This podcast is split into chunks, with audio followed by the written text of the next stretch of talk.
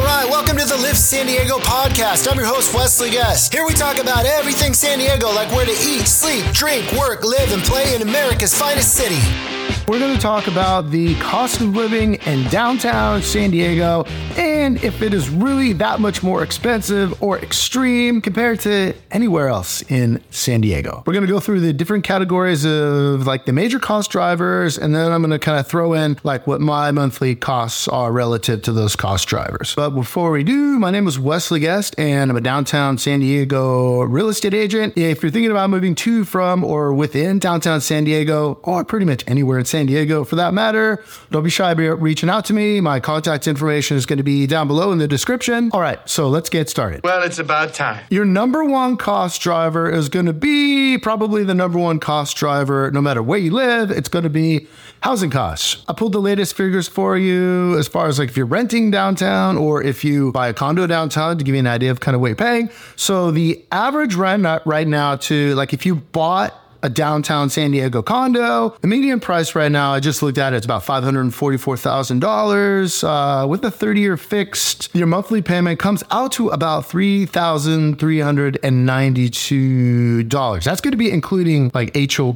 monthly HOA payments that you're going to see pretty much everywhere in downtown San Diego. If you were to buy a two bedroom condo down here, the median price of the two bedroom condo would be around $867,000. I ran the same mortgage calculations and it came out to about 5357. So once again, that includes like an HOA monthly payment as well. So that's if you own. So your next option, of course, is going to be if you were to rent. Like you can rent a studio. There's lots of rentals uh, now in downtown San Diego. A lot of new rentals. Just to get an, give you an idea, I looked on the website Zumper. They had uh, two thousand three hundred fifty dollars per month as an average. I think it might be a little bit low. So if you're budgeting or you haven't moved here, let's say, and you are going to rent, I would plan for something probably a little bit higher. Um, but let's say you wanted to rent a two bedroom apartment instead, and their figure as an average average rent for, was uh, $3,400. I think that is definitely far too low. I think you're going to be at around 4,000, 45, 5,000, even up in some cases. It's going to be a lot more expensive to live in the nicer areas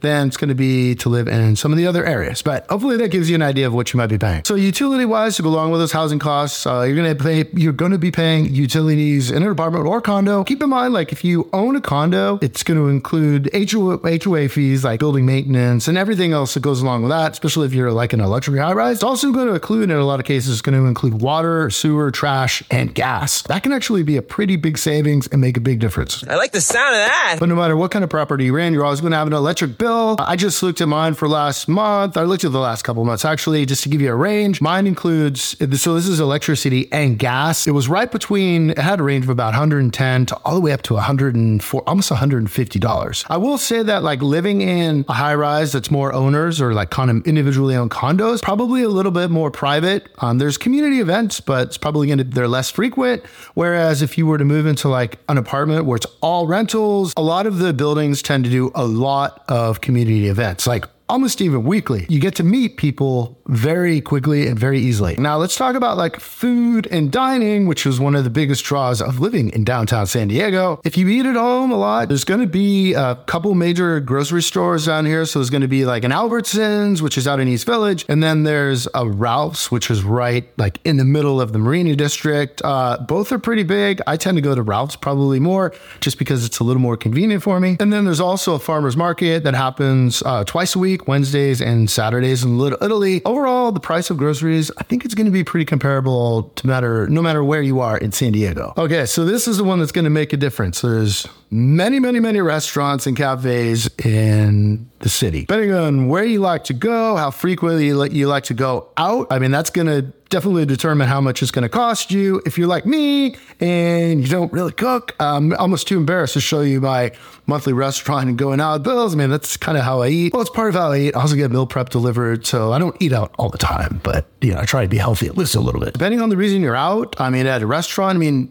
We have some of the best restaurants in the entire San Diego, even the entire Southern California for that matter. I mean, you can go from spending 50, 60, 70 dollars going out, but you can go to some of the nice restaurants. I mean, your bill is going to be on the hundreds of dollars, especially if you like to drink wine. I know I do. I would say if you're living here or going to be living here, I would budget probably a little extra for eating out. It's just too easy. I mean, you walk out your door, you don't have to drive, and you can walk to any restaurant. It's pretty amazing. Next cost I want to talk about is going be transportation costs. Number one, well, what's the number one way to get around in San Diego and the rest of Southern California? It's going to be by car. So one of the biggest advantages of living in downtown San Diego is you can get by without having a car. I'm going to get into that in just a second, but if you do have a car, probably you want to live somewhere or try to live somewhere where you're going to be able to park your car. You're not going to probably, if you don't leave the city that much, probably going to not going to need to drive your car that much, but you still got to park it. So that can be a big cost driver, especially if it's not included in your housing costs. If you were to rent like a, a uh, separate parking spot, those usually run anywhere between 195 to $250 and even up. I know it's expensive, but there's just not that much parking down there and there's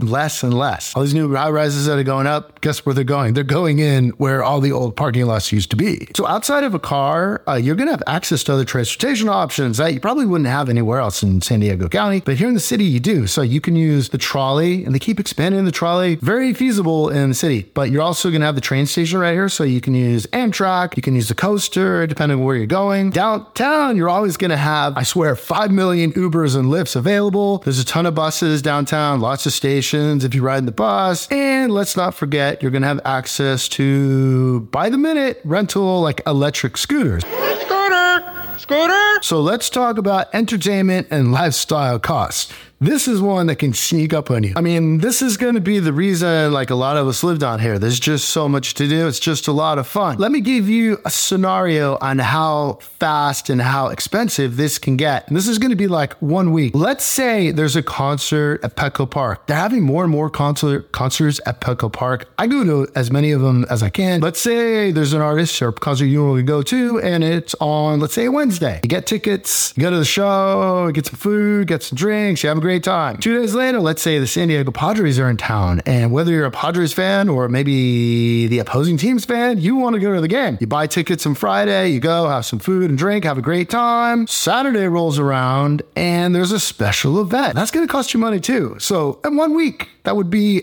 a Wednesday event, Friday event, Saturday event, and Sunday hasn't even come yet. People go out for brunch sometimes on Sundays. It can get very expensive very quickly. So lifestyle wise as well to go along with that. So think about like fitness sp- like gyms and places to work out. Most people are going somewhere to work out and get exercise in downtown San Diego. Tons of amazing options, but it's not cheap. So just to give you an idea of what I pay, so I go to a gym called Fit. There's a couple locations in the city now. It's super nice. It's a huge gym, but it's a hundred and I think it's $116 a month. It's an amazing gym, but it doesn't come cheap. I mean, you're going to be working out, probably exercising somewhere. Your cost is probably going to be similar no matter what you're doing. And then the final cost driver is going to be anything that's specific to you. So you're probably going to know the costs a lot better than I would. So just don't forget about that when you're living in downtown San Diego. That kind of stuff can sneak up on you. How many hobbies do you have? So just to summarize, I think the biggest cost driver down here that you need to run the numbers on first is going to be housing. Whether you're renting or you're owning, entertainment and food